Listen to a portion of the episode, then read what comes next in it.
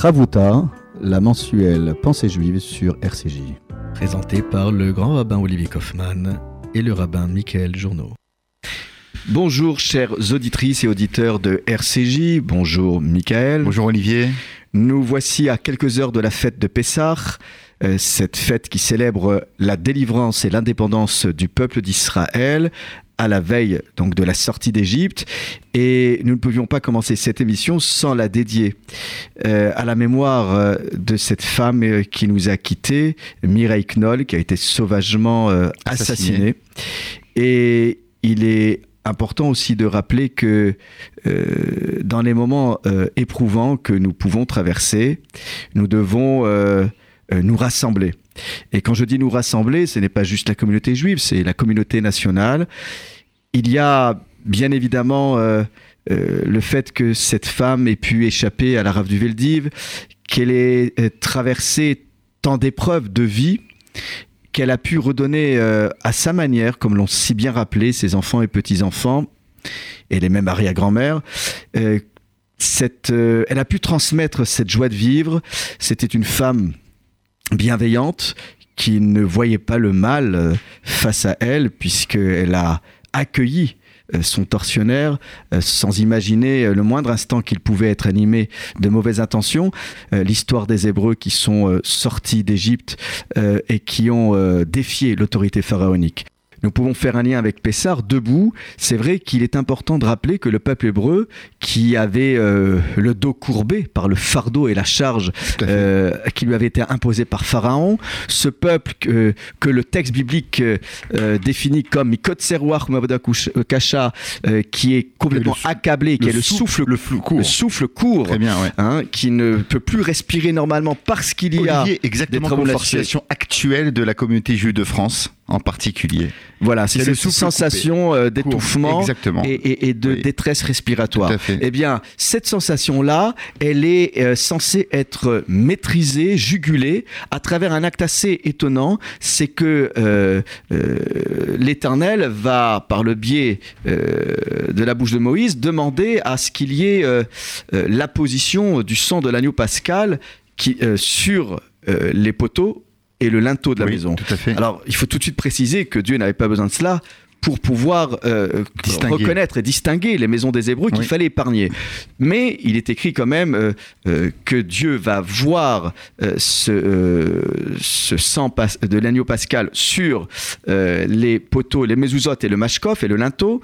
Et ce qui est assez intéressant, si tu le bien, c'est de voir que lorsque il est question euh, de cette, euh, de cette ordonnance, eh bien, le texte biblique précise que il faudra euh, le positionner de telle manière à ce qu'il soit donc visible par Dieu. C'est ainsi que le, texte biblique l'exprime. Et ici, ce qui est incroyable, c'est que on a une inversion. On a une inversion de l'ordonnance, c'est-à-dire que Moïse va euh, évoquer la question euh, de, cette ordonnance en précisant, eh bien, ça sera sur le linteau et sur les deux euh, poteaux, les deux mezuzot, alors que lorsqu'on regarde comment cette ordonnance avait été exposée précédemment, eh bien, étonnamment, on voit que les choses ont été présentées euh, de manière différente. Quand Dieu précise au début du chapitre 12, eh bien, vous le placerez d'abord sur les deux mezuzot et après le linteau. Donc, il y a tout lieu de s'interroger pourquoi Moïse inverse les choses et pose le linteau comme première priorité. Et lui, il évoque un verbe qui n'est pas présenté dans, le, dans la parole divine, c'est veigatem et vous atteindrez, vous pourrez accéder à, comme s'il y avait un effort physique à faire. C'est-à-dire que Dieu, conscient que ce peuple ne peut pas directement atteindre le linteau parce qu'il a le corps affaibli, vous commencerez par les deux mezuzot. Par contre, euh, Moïse va directement au niveau du linteau. Et là, il y a un très beau commentaire qui nous explique qu'en fait, les deux poteaux, ce sont les deux piliers, d'un côté les patriarches et de l'autre les matriarches, ou certains disent les euh, c'est Moïse et Aaron. Qu'est-ce que ça veut dire par là? Ça veut dire par là que les enfants d'Israël n'avaient plus sur quoi se reposer et que parfois il faut aller chercher très loin dans son arbre généalogique pour trouver une force qui nous inspire. En somme, ces enfants d'Israël qui n'avaient plus à quoi s'accrocher, eh bien euh, l'effort physique, c'est de pouvoir se réapproprier euh, ses fonctions motrices, le mouvement du corps qui pourra euh, amorcer le mouvement de l'esprit. En somme, c'est très bien de parler de libération de conscience, libération de l'esprit, mais si on n'a pas le corps libéré de toute entrave, alors même si on est libre dans sa tête, on peut avancer difficilement si on n'a pas le corps libéré de toute entrave. En somme, ce que Moïse impose un peu plus que ce qui avait été exposé précédemment, c'est de dire vous êtes capable d'aller beaucoup plus haut que les mésouzotes parce que vous êtes porté par quelque chose qui n'a pas été touché, c'est cette force intérieure, cette force de l'esprit. En somme, euh, à travers la fête de Pessah, euh, eh bien, malgré euh, tout ce que nous avons pu dire précédemment, mon cher Michael, c'est-à-dire tout ce qui pourrait nous accabler ou noircir notre esprit. Et Dieu sait que se retrouver euh, à la synagogue ou au cimetière pour ce genre de, de, de, rassemblement, euh, c'est bien évidemment quelque chose qui n'est pas agréable. Euh, et, de se retrouver dans ces moments-là, on, voudrait célébrer la vie. Nous, on ne fait pas le culte du martyr, mmh. on ne cultive pas la mort comme quelque chose qui serait un emblème. On aime tellement la vie. Et c'est ce que, pour revenir encore à Mireille Knoll, c'est ce que disaient les enfants. Elle aimait la vie plus que tout. Elle aimait les douceurs de la vie, elle aimait la musique, elle aimait toutes sortes de choses. Eh bien, la fête de Pessah, c'est pour affirmer aussi que nous sommes un peuple libre, de sorte à ce que nous puissions savourer la vie et les bienfaits euh, terrestres. Parce que le paradis, il est d'abord en bas, c'est le paradis terrestre. Nous, on ne cherche pas tout de suite à accéder à je ne sais quelle félicité. C'est tout de suite, c'est maintenant, et c'est la vie plus que rien, plus que tout, et c'est euh, ce que nous dirons le soir de Pessah. Exactement, c'est-à-dire que le soir de, de Pessah, et ce qui est intéressant, Olivier, par rapport à ce que tu dis, Bien évidemment, nous sommes en deuil, nous sommes attristés. Et, euh, le fait de célébrer euh, chaque année, depuis euh, des siècles et des siècles, nous célébrons, nous célébrons la fête de Pessah. Oui, de manière éternelle. De manière, de manière éternelle. Et ce qui est très, très curieux, c'est qu'on commence notre histoire par l'esclavage. On mime l'esclavage, on mange les aliments de l'esclave, etc., etc. Alors que nous sommes censés célébrer la libération. Exactement. exactement. Et ce qui est très intéressant, Olivier, c'est cette, euh, c'est la symbolique de la matzah. Tu le sais très bien. La matzah symbolise à la fois la servitude, l'echem oni, c'est-à-dire c'est le pain de des misère. pauvres, le pain, le pain de misère, c'est-à-dire le pain euh, que les maîtres égyptiens donnaient à manger à, euh, à, leurs esclaves, à leurs, à leurs, serviteurs, pour des raisons économiques. la matzah, on le sait, elle, elle, elle est bourrative. Euh, euh, et, cette même matzah, eh bien, euh, symbolise la liberté. Donc, Olivier, la matzah, elle symbolise la servitude, l'esclavage ou la liberté? Et ce qui est très intéressant, c'est que les maîtres nous disent, elle symbolise les deux, à la fois l'esclavage et à la fois les libertés. Cela nous enseigne quelque chose de fondamental, Olivier. C'est que la liberté n'existe pas. Elle n'est jamais pleine et entière on doit toujours veiller à tendre vers elle. Toujours, on doit respecter la liberté, on doit la chérir, on doit la garder, on doit la, chercher. chercher, la rechercher. Et ce qui est très intéressant dans le judaïsme, c'est que le judaïsme ne nous invite pas dans un monde des bisounours où tout le monde il est beau et tout le monde il est gentil, Olivier. On vit, on vit dans un monde de chair et de sang avec des pulsions, des passions, la violence, la guerre, tout, tout, tout cela existe. Mais on doit euh, euh, toujours continuer à vivre, continuer à espérer, continuer à nous perfectionner nous-mêmes, à transmettre euh, cette identité forte, belle, noble, ouverte sur le monde à nos enfants et à nos petits-enfants et à, nos, à, nos, à nos élèves. Et ça, c'est une, une image, comment dire, c'est un symbole exceptionnel de la fête de Pessah. Alors c'est intéressant ce que tu dis et on te conclura sur Pessah de la manière mm. euh, de la manière suivante, c'est que euh, on a tout et son contraire dans, dans Pessah. Et ça suscite euh, les interrogations que tu viens d'exprimer. en fin de compte, même le maror, même lorsqu'on va le manger, le consommer en nous souvenant de l'amertume qui, Olivier, tu prégnait. dans ton dans ton plateau du CDR, vous mettez quoi comme maror? C'est du réfort, les Ashkenaz, c'est ah, ça? du vrai, du vrai, oui, celui qui celui qui va agacer, qui va qui, qui, prend. Euh, qui, Alors, parce que euh, dans les communautés séfarades, le, maror, il est, c'est de la laitue. Oui, ah oui. laitue n'a rien.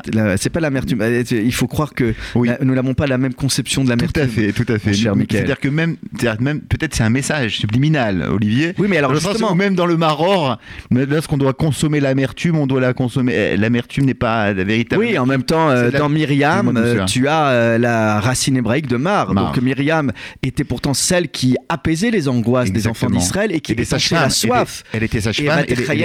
Et, elle a participé à la renaissance du peuple, elle a vivifié les enfants qui étaient menacés d'extinction. Donc, c'est celle qui, en apparence, euh, dans son prénom, a une racine d'amertume et qui, en fait de compte, arrivait dans les moments les plus difficiles à transformer euh, l'amertume euh, en douceur. et c'est ce que je voulais dire à, à propos du maror. Parce que même le maror, lorsqu'on le consomme, on va le tremper dans, la, recette. Donc on va atténuer quelque peu l'amertume. Et à un autre moment, dans ce fameux sandwich d'Hillel, on va atténuer peut-être de manière plus symbolique euh, l'amertume du maror en l'encadrant par de la matzah, qui est cette fois-ci le symbole de liberté. De liberté. Et euh, c'est pour cela que, pour le coup, alors que le maror, même atténué avec le charoset, on ne le mangera pas de manière accoudée parce que accoudé, être accoudé, c'est un symbole de liberté et ça serait incompatible avec l'amertume. Mhm. Alors que quand on va le consommer avec la matzah, ben là la matzah comme par magie sera beaucoup plus prégnante que le charoset, alors qu'au goût c'est pas tellement vrai, mhm. mais bon. Et là on va le consommer le fameux sandwich de manière accoudée. comme quoi, bien avant d'avoir terminé la première partie qui est censée nous immerger dans un univers impitoyable, on est déjà en train de chercher la douceur dans ce qu'il y a d'amer. Et tu, dis très bien à tel point que le Talmud dit que l'agencement de la Haggadah, l'agencement du récit de Pessah, donc Metrelim Bignut, Umsamim Bishvar, c'est-à-dire qu'on doit commencer par notre histoire la moins noble, la plus vile, dans le sens où nous étions esclaves dans la souffrance de l'oppression, euh, euh, euh, souffrance physique, morale, psychologique, spirituelle, et le récit de la Gada nous transporte, nous invite dans un processus, dans un process qui nous accompagne à la liberté. Oui. Euh, et, c'est très intéressant, Olivier. C'est, euh, tu sais très bien que euh, le jour de fête commence toujours la veille, toujours la nuit, toujours la nuit. Oui. Donc l'image et, le midrash explique que il en est de même avec le peuple, l'histoire du peuple d'Israël. On commence malheureusement, avec l'exil, avec les épreuves, là où les persécutions. Puis après, le jour se lève, le jour se lèvera, et il sera annonciateur justement de, du messianisme, du Messie, qui euh, nous apportera justement cette, euh, cette liberté. Oui, tu soulignes que pleine et entière. cela fait l'objet d'une discussion et controverse parmi les rabbins. Euh, doit-on commencer par ce qui est désagréable et terminer par une note euh, plus positive ou le contraire? Et, cela a été tranché, dans le sens, dans le sens euh, où on commence par, par, par, la période la plus difficile et compliquée. Et nous allons prendre une petite pause respiration avant d'amorcer notre étude. nous avons choisi un chant extrait de la Haggadah, Vehi She'amda la nouvelle à nous. C'est un chant qui a également été repris euh, euh, par euh, toute l'assistance hier soir, ou plutôt mercredi soir précisément, avec le Chazan, Monsieur Ayoun, dans la synagogue des Tournelles, où toute l'assistance a repris pour honorer la mémoire de Mireille Knoll. Je rappelle que ce chant précise l'éternité d'Israël. voilà, ce qui nous fait tenir, c'est Hi, elle. Alors elle, c'est la Torah, elle, c'est parce que tantôt c'est Dieu au masculin, au féminin. Euh, nous pouvons mettre euh, à peu près tout ce que nous voulons dans ce elle. Qu'est-ce qui nous fait tenir? Qu'est-ce qui nous fait résister? Eh bien, euh, tous ceux et celles qui ressentent ce désir de résister, ce désir de vie, se reconnaîtront dans ce chant interprété par ce célèbre chanteur Shveki en duo avec Shlomi Shabbat.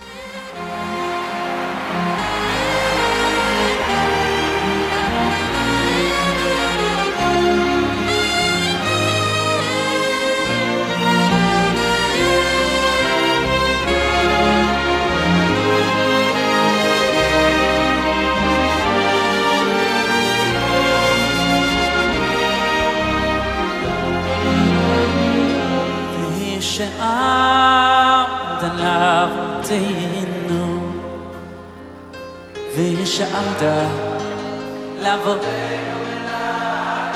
עוד צריכים אותנו.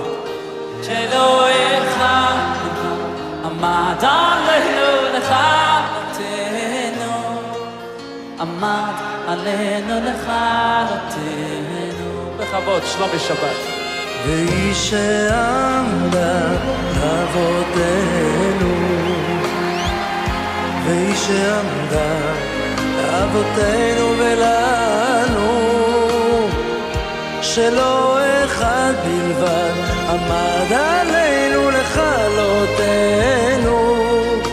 עמד עלינו לכלותנו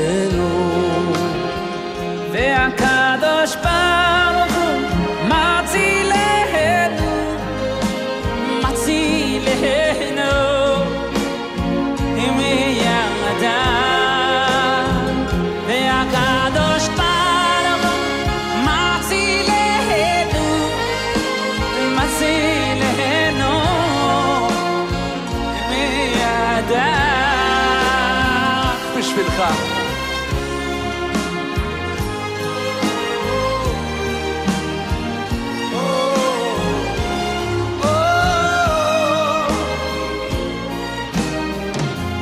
והיא שעמדה לאבותינו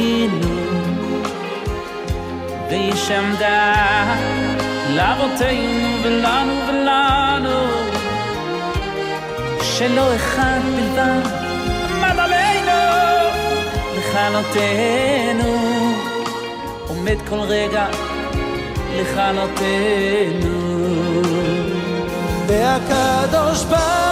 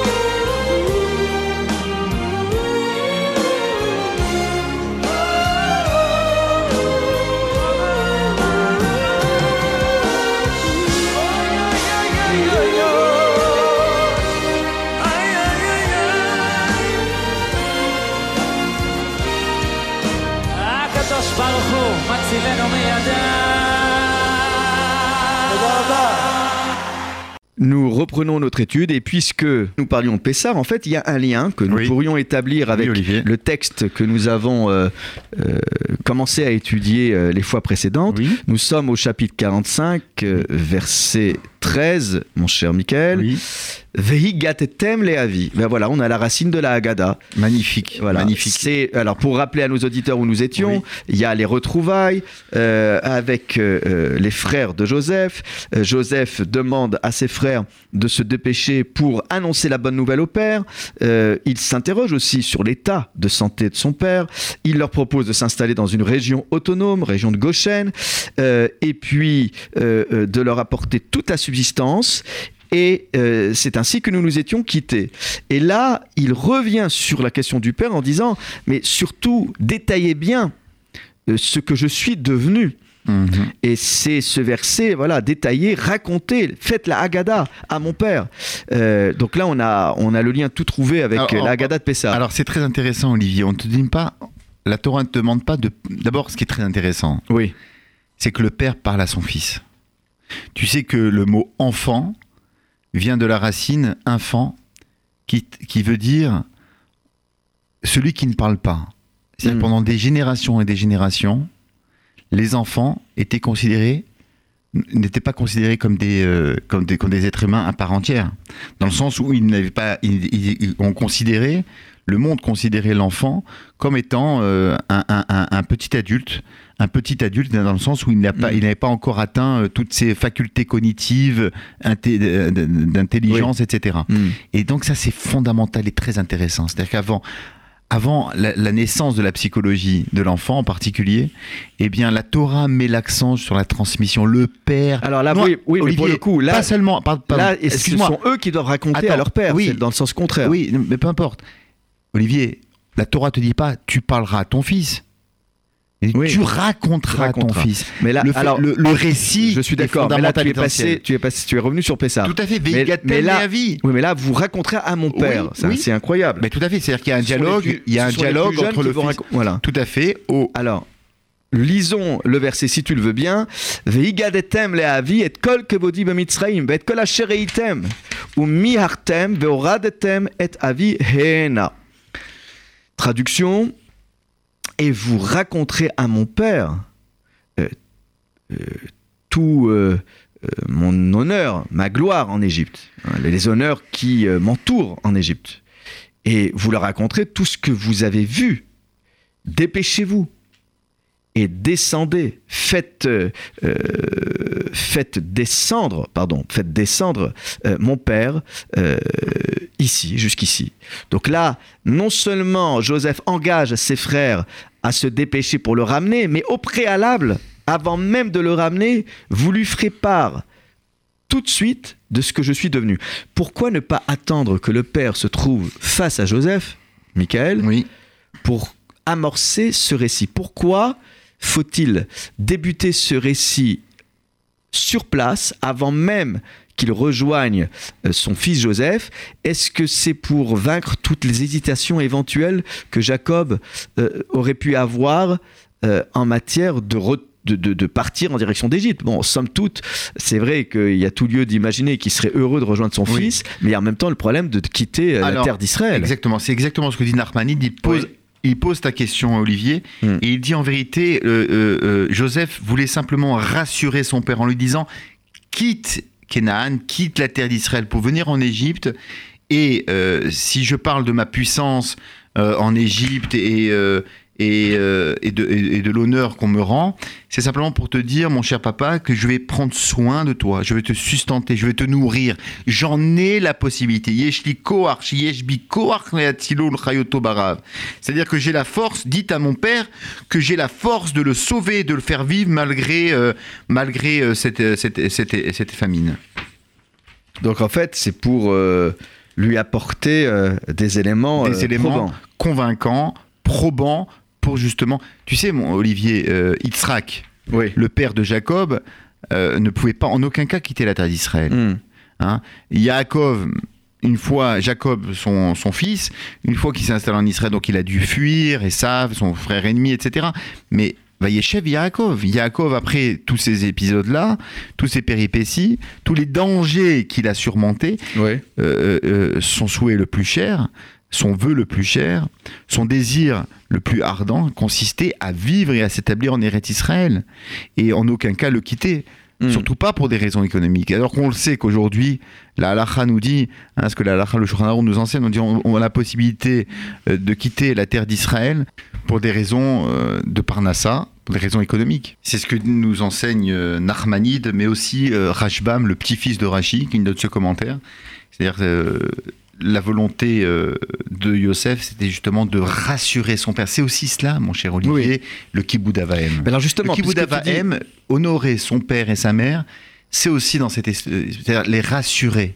Alors, les rassurer. Euh, Michael, tu cites le Rajbam, et c'est vrai, c'est pour rassurer euh, le père, mm. mais le commentaire du Rajbam, il est sur le mot kavod, et c'est ça qui est intéressant. Il faut que vous racontiez mon kavod, c'est pas pour étaler mon pouvoir, c'est juste pour expliquer euh, kavod, ça veut dire l'honneur, la gloire, mais kavod, ça vient de kaved, lourd, que je suis devenu un poids lourd du pays. et donc, si je suis devenu un poids lourd du pays, avec un pouvoir décisionnel, voilà, j'ai euh, un pouvoir de véritablement une force politique, une force et une capacité à améliorer ton sort, ton destin et le destin de la famille. Mmh. Donc, il n'y a aucun lieu à s'inquiéter euh, euh, de ce transfert, hein, de cette euh, migration en Égypte. J'ai tous les moyens pour préserver votre sécurité et même améliorer votre situation et en particulier celle de Jacob. C'est ça qui est intéressant dans, dans le commentaire du Rajbam que tu viens de nous rapporter. C'est sur le mot kavod. Kavod. Voilà.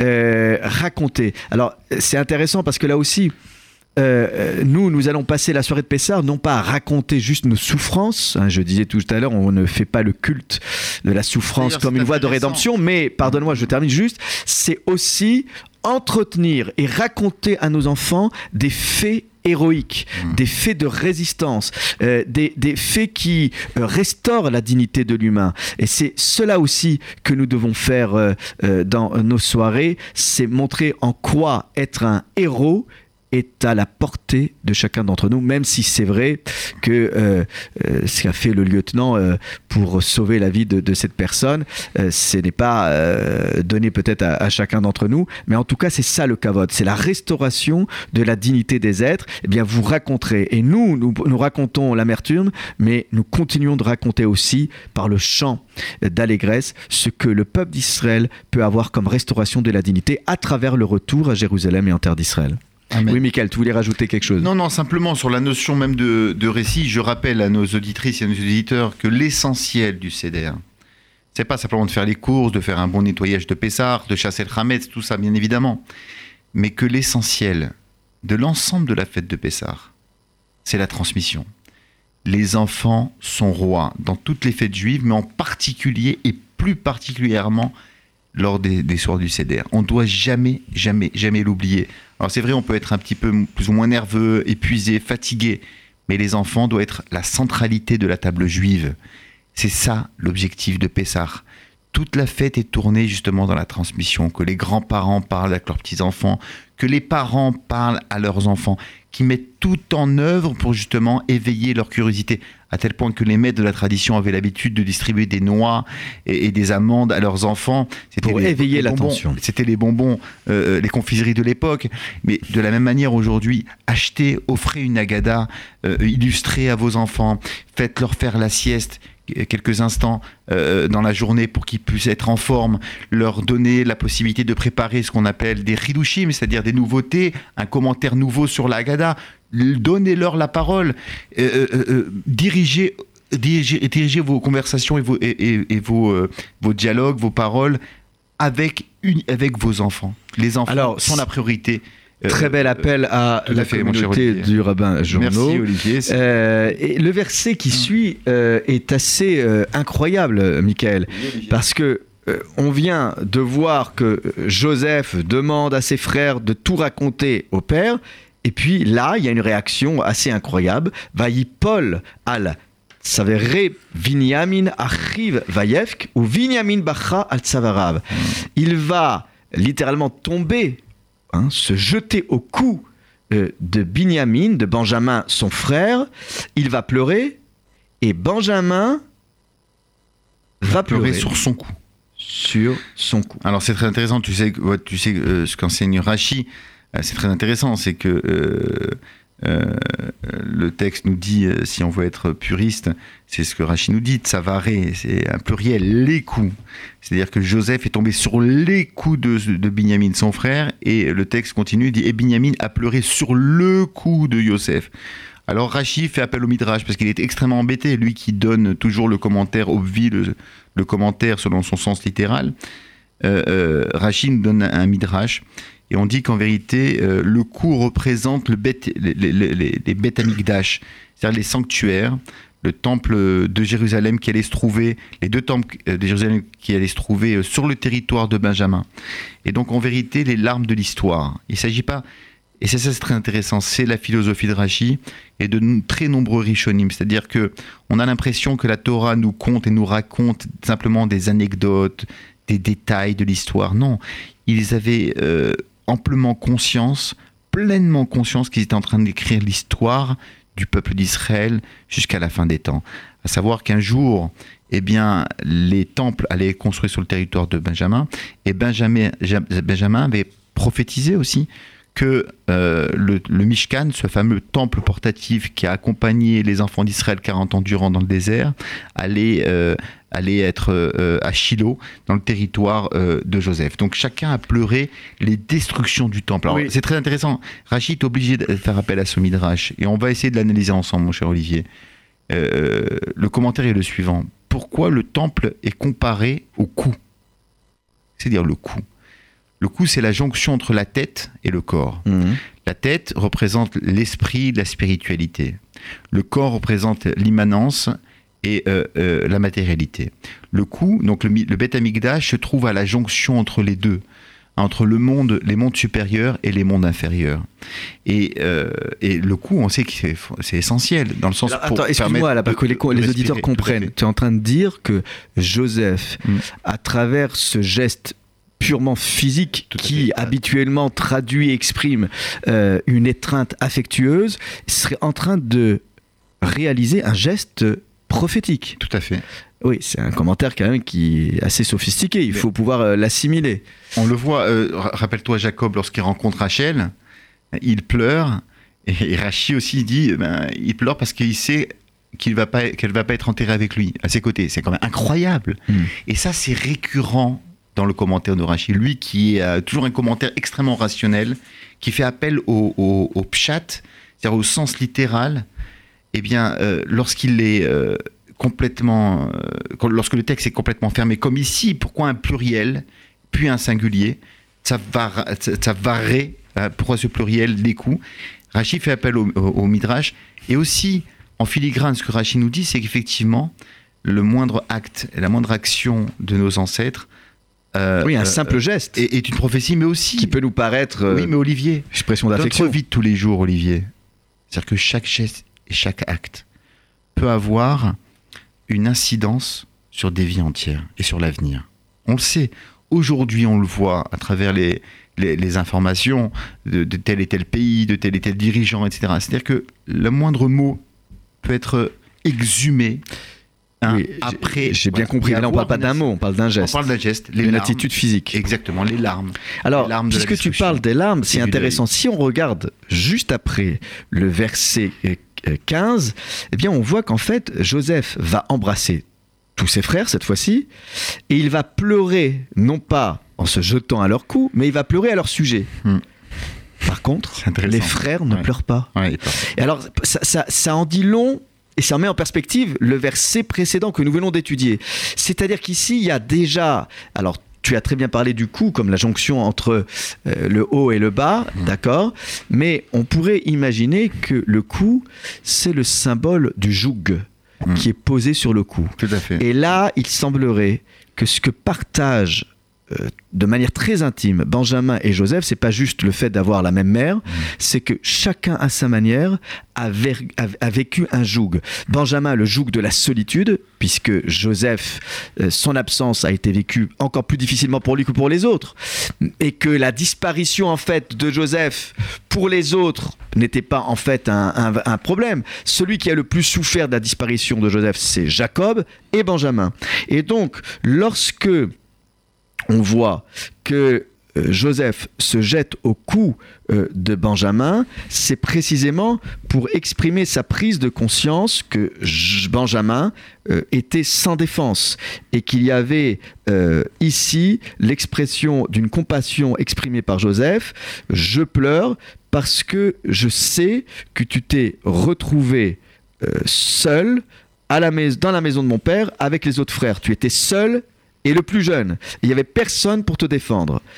Et Benjamin pleure au cou de Joseph parce qu'il veut exprimer sa prise de conscience que Joseph a vécu le joug euh, de, l'Égypte, le joug également euh, des épreuves qui lui ont été infligées dans ces différents enfermements euh, dans l'univers carcéral et qu'il pleure donc pour dire qu'il est conscient des souffrances et des épreuves infligées à Joseph.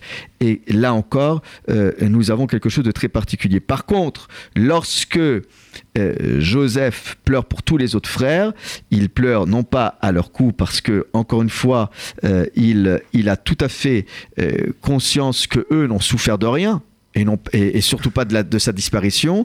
Et ici, nous avons donc deux fois le mot coup encore une fois, pour aussi exprimer l'idée que c'est pas juste Benjamin qui souffre de la disparition de Joseph, mais également Jacob.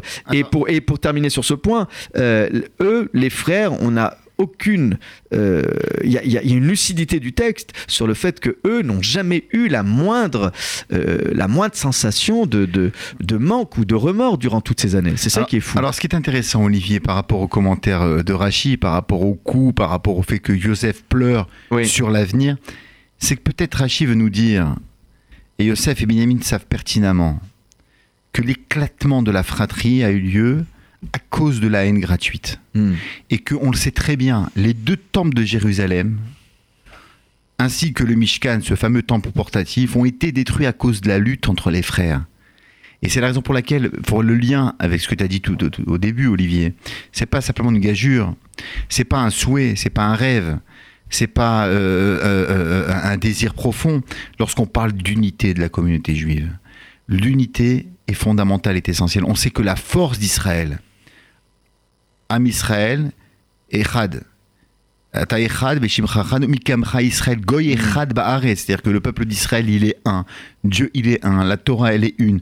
Alors, bien évidemment, on a des divergences les uns les autres sur notre façon de réfléchir, de penser, mais notre action doit être commune. En particulier, par rapport aux, célébrations de justement de Pessah, où on sait que chacun et chacune d'entre nous a à cœur, qu'il soit engagé religieusement euh, ou très engagé tout au long de l'année, on sait qu'à Pessah, on fait un effort supplémentaire, un effort supérieur Hein, avec les us et coutumes des uns et des autres, de, manger ceci, de ne pas manger cela.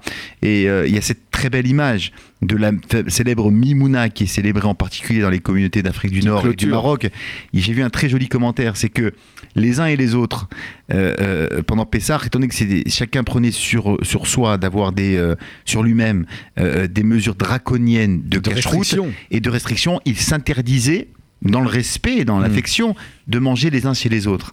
Et, mais dès que Pessar sortait, à la minute où Pessar sortait, on organisait cette fameuse Imouna, c'est-à-dire des fêtes où les portes des voisins, tout le monde, il y avait, euh, euh, comme on appelle la fête des voisins, ça existait. Donc, dès la sortie de Pessar, chacun allait chez les uns et les autres pour manger, pour leur dire Pessar, c'est exceptionnel. Mais enfin, enfin j'ai obtenu une explication sur la Mimouna. Voilà. Très belle explication, et c'est sur cette belle explication de la fête des voisins, euh, bien avant l'heure, du temps de Pessar pour clôturer la Pessar que nous clôturons notre émission Pessar, Kacher, Vesamear à chacun d'entre vous pour vos familles et pour le peuple d'Israël en diaspora et en Israël. À bientôt. Ravuta, la mensuelle Pensée juive sur RCJ. Présenté par le grand rabbin Olivier Kaufmann et le rabbin Michael Journeau.